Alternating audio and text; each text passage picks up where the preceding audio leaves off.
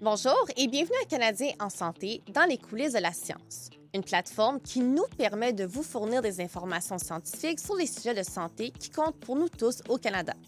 Je suis votre animatrice Stéphanie Perry-Bélanger. Depuis notre enfance, on entend souvent parler de l'importance de se brosser souvent les dents, de passer le fil dentaire et d'aller consulter notre dentiste de façon régulière. Mais saviez-vous que nos habitudes d'hygiène bucco-dentaire peuvent aussi avoir un impact direct sur notre santé globale? Maintenir une bouche et des dents saines pourrait prévenir des problèmes de santé graves comme le diabète et les maladies cardiovasculaires. La semaine dernière, Anita s'est entretenue avec Lisette Dufour, conseillère principale en santé bucco-dentaire, sur l'importance de notre bouche et de nos dents tout au long de notre vie.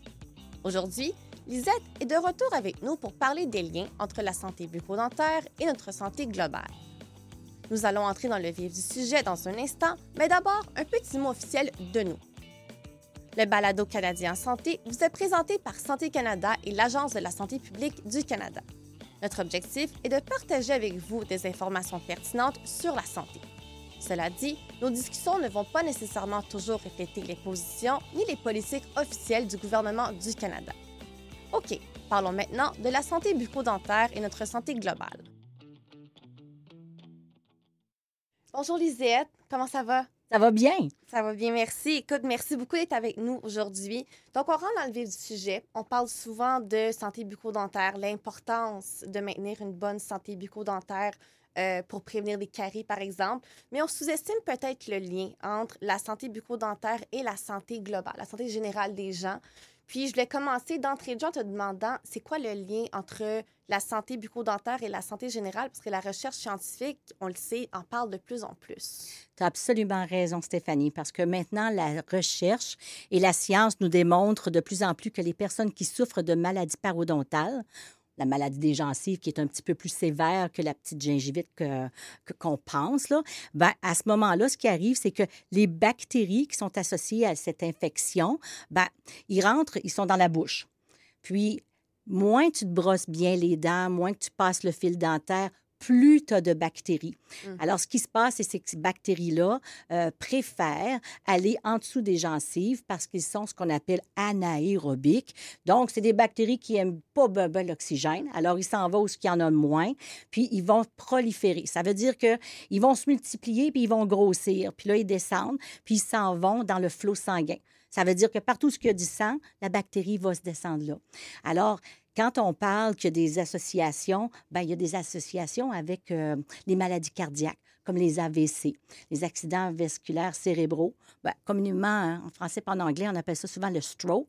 Alors, il y a des incidences là-dessus. Puis sur le diabète. Donc, pour les maladies comme euh, euh, les maladies cardiaques, qu'est-ce qui se passe? C'est que les bactéries vont aller encore dans le flot sanguin, puis pourraient s'attaquer aussi à l'enveloppe du cœur. On ne veut pas que ça, ça se passe. Pour la diabète, c'est un petit peu différent parce que si tu n'es pas capable de contrôler ton diabète, ça veut dire que ton taux de glycémie, ton taux de sucre, dans la bouche, c'est ça, il n'est pas contrôlé. Alors, ça va être très difficile de contrôler ta maladie parodontale à cause du sucre qui va être dans la salive. Et vice-versa. Si je ne suis pas capable de contrôler ma maladie parodontale, je vais avoir de la difficulté à contrôler mon diabète aussi. Donc, c'est pour ça qu'on appelle une relation bidirectionnelle. Moi, ce que j'aime appeler une, une, relation inversement proportionnelle, c'est plus on, notre santé bucco-dentaire est bonne, plus on réduit le risque de développer des maladies cardiovasculaires, diabète, etc. Tu as tout compris. Tu as tout compris. Puis maintenant, la recherche est en train de regarder s'il n'y a pas d'impact sur d'autres maladies chroniques parce que on a des indications que euh, la maladie parodontale pourrait avoir des effets sur la démence, sur l'obésité. Mm. Mais on a besoin de plus de recherche. On n'est pas rendu là. Avant de s'aventurer dans, dans le, ce sujet-là précisément. Exactement. D'ailleurs, je voulais juste mettre un petit à côté que je ne sais pas si tu es au courant, mais Statistique Canada sont en s'affaire à ramasser des données maintenant pour les prochains deux ans chez les Canadiens. Donc, Statistique Canada sont partis avec le clinique mobile pendant deux ans de temps, ce qu'ils vont faire ce qu'on appelle un roadshow. Ils vont faire 16, 16 euh, villes. Puis toi, euh, si tu es appelé par Santé Canada, puis par Statistique Canada, tu pourrais devenir un bénévole puis euh, participer à cette enquête-là.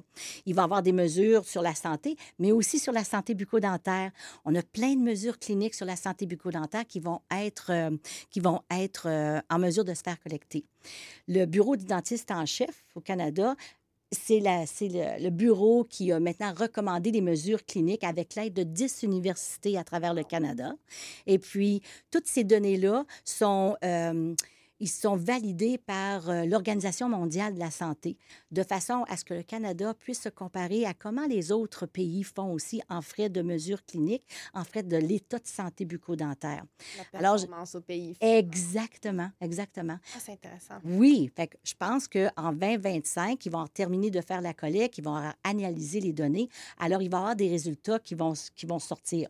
Fait que ça, c'est excitant pour tous les chercheurs canadiens, puis les chercheurs autres qu'au Canada.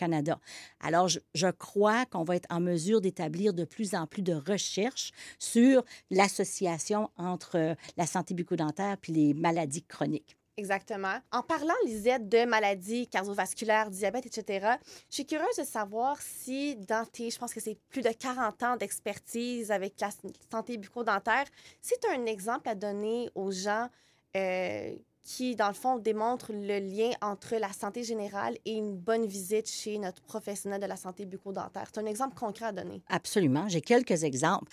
Écoute, euh, les gens devraient penser quand ils vont chez le dentiste ou quand ils vont au cabinet dentaire ou quand ils vont chez leur professionnel de la santé bucco-dentaire, tu as besoin d'une évaluation. Alors, ce qu'ils vont regarder, c'est qu'ils vont faire un bilan de santé, qu'ils vont regarder le type de médicaments que tu utilises, puis qu'ils vont aussi prendre la pression artérielle. Alors, je sais pas si tu fais ça, le petit coffre que tu mets euh, sur le bras, puis tu fais push, push, push, qui sert. Exactement. Alors, plusieurs fois, ça m'est arrivé lors de cette prise-là où ce que j'ai vu qu'il y avait une prise artérielle très élevée plus élevée que si euh, le patient était anxieux. Là. Euh, alors, ce que j'ai fait, c'est tu arrêtes, tu arrêtes le, le, bilan de santé, tu le dis au patient, puis quand il revient, les fois subséquentes, on m'a remercié parce que finalement, il est allé voir son médecin, puis il avait bel et bien un problème de pression artérielle. Je ne sais pas si tu es au courant, mais on appelle ça le, silent killer. Quand tu as une pression artérielle élevée, bien, il y a un gros risque d'accident cérébrovasculaire, mais il n'y a pas de symptômes. On n'est pas tout le temps au courant que notre pression est élevée. Alors, c'est très dangereux, mais les médicaments peuvent très bien régulariser ça. OK. J'ai un autre exemple, Stéphanie, qui est Avant, je t'arrête, j'ai juste une petite question par curiosité. Si la pression artérielle d'un patient qui vient vous voir est trop élevée, est-ce qu'on poursuit la consultation avec le dentiste ou on arrête?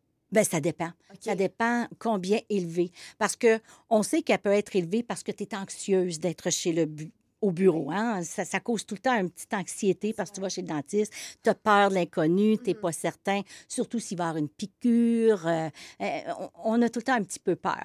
Alors, tu as un point où ce que tu sais que la pression artérielle peut être élevée jusqu'à tel tel rythme. Mais plus haut que ça, ça peut venir dangereux. Alors, on ne poursuit pas ou si le point est déjà bas, on continue. Puis on demande aussi au patient comment est-ce qu'il se sent. Là. Euh, par rapport à ça durant oui, durant l'évaluation. Vas-y avec le deuxième exemple, je suis curieuse de savoir. Eh, le deuxième, c'est un petit peu, c'est des collègues de travail qui m'ont parlé que euh, une personne, un homme, euh, était allé faire son bilan de santé, puis était allé chez l'hygiéniste dentaire. C'était un bureau, un cabinet d'hygiéniste dentaire. Et puis, lors de l'évaluation, on ne regarde pas juste les dents, hein. on regarde les tissus environnants, c'est-à-dire les joues, la lèvre. Et puis, elle a euh, elle, elle, a vu qu'il y avait une lésion sur une joue. À ce moment-là, elle, on prend les mesures, elle regarde toutes ces mesures-là, puis elle a euh, appelé le médecin de famille de cette personne-là.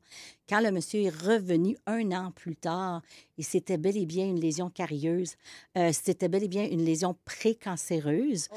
Et puis la personne a dû passer à travers la chimio et la radio. mais quand on va chez le médecin, on ne pense pas tout le temps d'ouvrir notre bouche, puis le médecin ne fera peut-être pas ouvrir la bouche parce que souvent, ça ne fait pas partie de son bilan de santé à lui. C'est pas un premier réflexe, on veut. Mais non. Alors, à moins que tu dises à ton médecin que tu as mal à la bouche ou que tu as décelé quelque chose de bizarre, souvent la bouche ne sera pas ouverte. Alors, c'est pour ça que j'ai trouvé cette histoire-là assez. Écoute, ça, c'est une histoire, mais il doit y en avoir d'autres que j'ai même pas au courant. Alors, c'est très important d'avoir un dépistage de, de, cancer de la bouche. Puis ça, c'est fait à chaque fois que tu vas voir, ça devrait être fait à chaque fois que tu vas voir ton dentiste ou ton hygiéniste dentaire. Le professionnel de la santé bucco-dentaire, ce qui, ça nous démontre vraiment le lien entre les deux et l'importance de maintenir une bonne santé bucco-dentaire pour ensuite être capable de détecter certaines maladies qu'on n'aurait pas autrement pu détecter. Merci beaucoup, Lisette, d'avoir été avec nous aujourd'hui pour parler de l'impact de notre santé bucco-dentaire sur sa santé générale. Beaucoup d'exemples concrets, une très bonne vulgarisation. Puis, en terminant, je vais te demander pour nos auditeurs qui aimeraient avoir plus d'informations, plus de détails en ce qui concerne leur santé bucco-dentaire, à quel endroit ils peuvent aller? Quelles sont les ressources qui existent? Ben, l'endroit le plus facile, c'est d'aller sur le gouvernement du Canada, sur le site Internet, puis taper les mots-clés santé bucco-dentaire. Ils vont trouver une panoplie d'informations là-dessus sur euh, comment prendre soin de ses dents, de, de, dépendant des âges, pour tous les âges. Je pense que ça va être le lien les plus faciles parce qu'il y a des liens qui sont là-dessus aussi qui vont être euh, très informatifs pour eux. Parfait, c'est noté. Merci encore beaucoup. Ben, merci, Stéphanie. Vous avez aimé cet épisode de Canadien en santé? Si vous avez visionné le contenu sur YouTube, n'hésitez pas à vous abonner à notre chaîne afin de recevoir des alertes sur les épisodes à venir. Et pourquoi pas cliquer sur le bouton j'aime pour nous encourager. N'hésitez pas non plus à nous partager vos impressions dans les commentaires. Nous aimerions entendre vos idées et continuer la conversation sur les sujets abordés. Visitez canada.ca santé si vous souhaitez en savoir davantage sur les sujets abordés. Nos épisodes sont aussi disponibles sur les plateformes habituelles où vous trouvez vos balados. Abonnez-vous et laissez une mention j'aime pour ne rien manquer de la série Canadien Santé.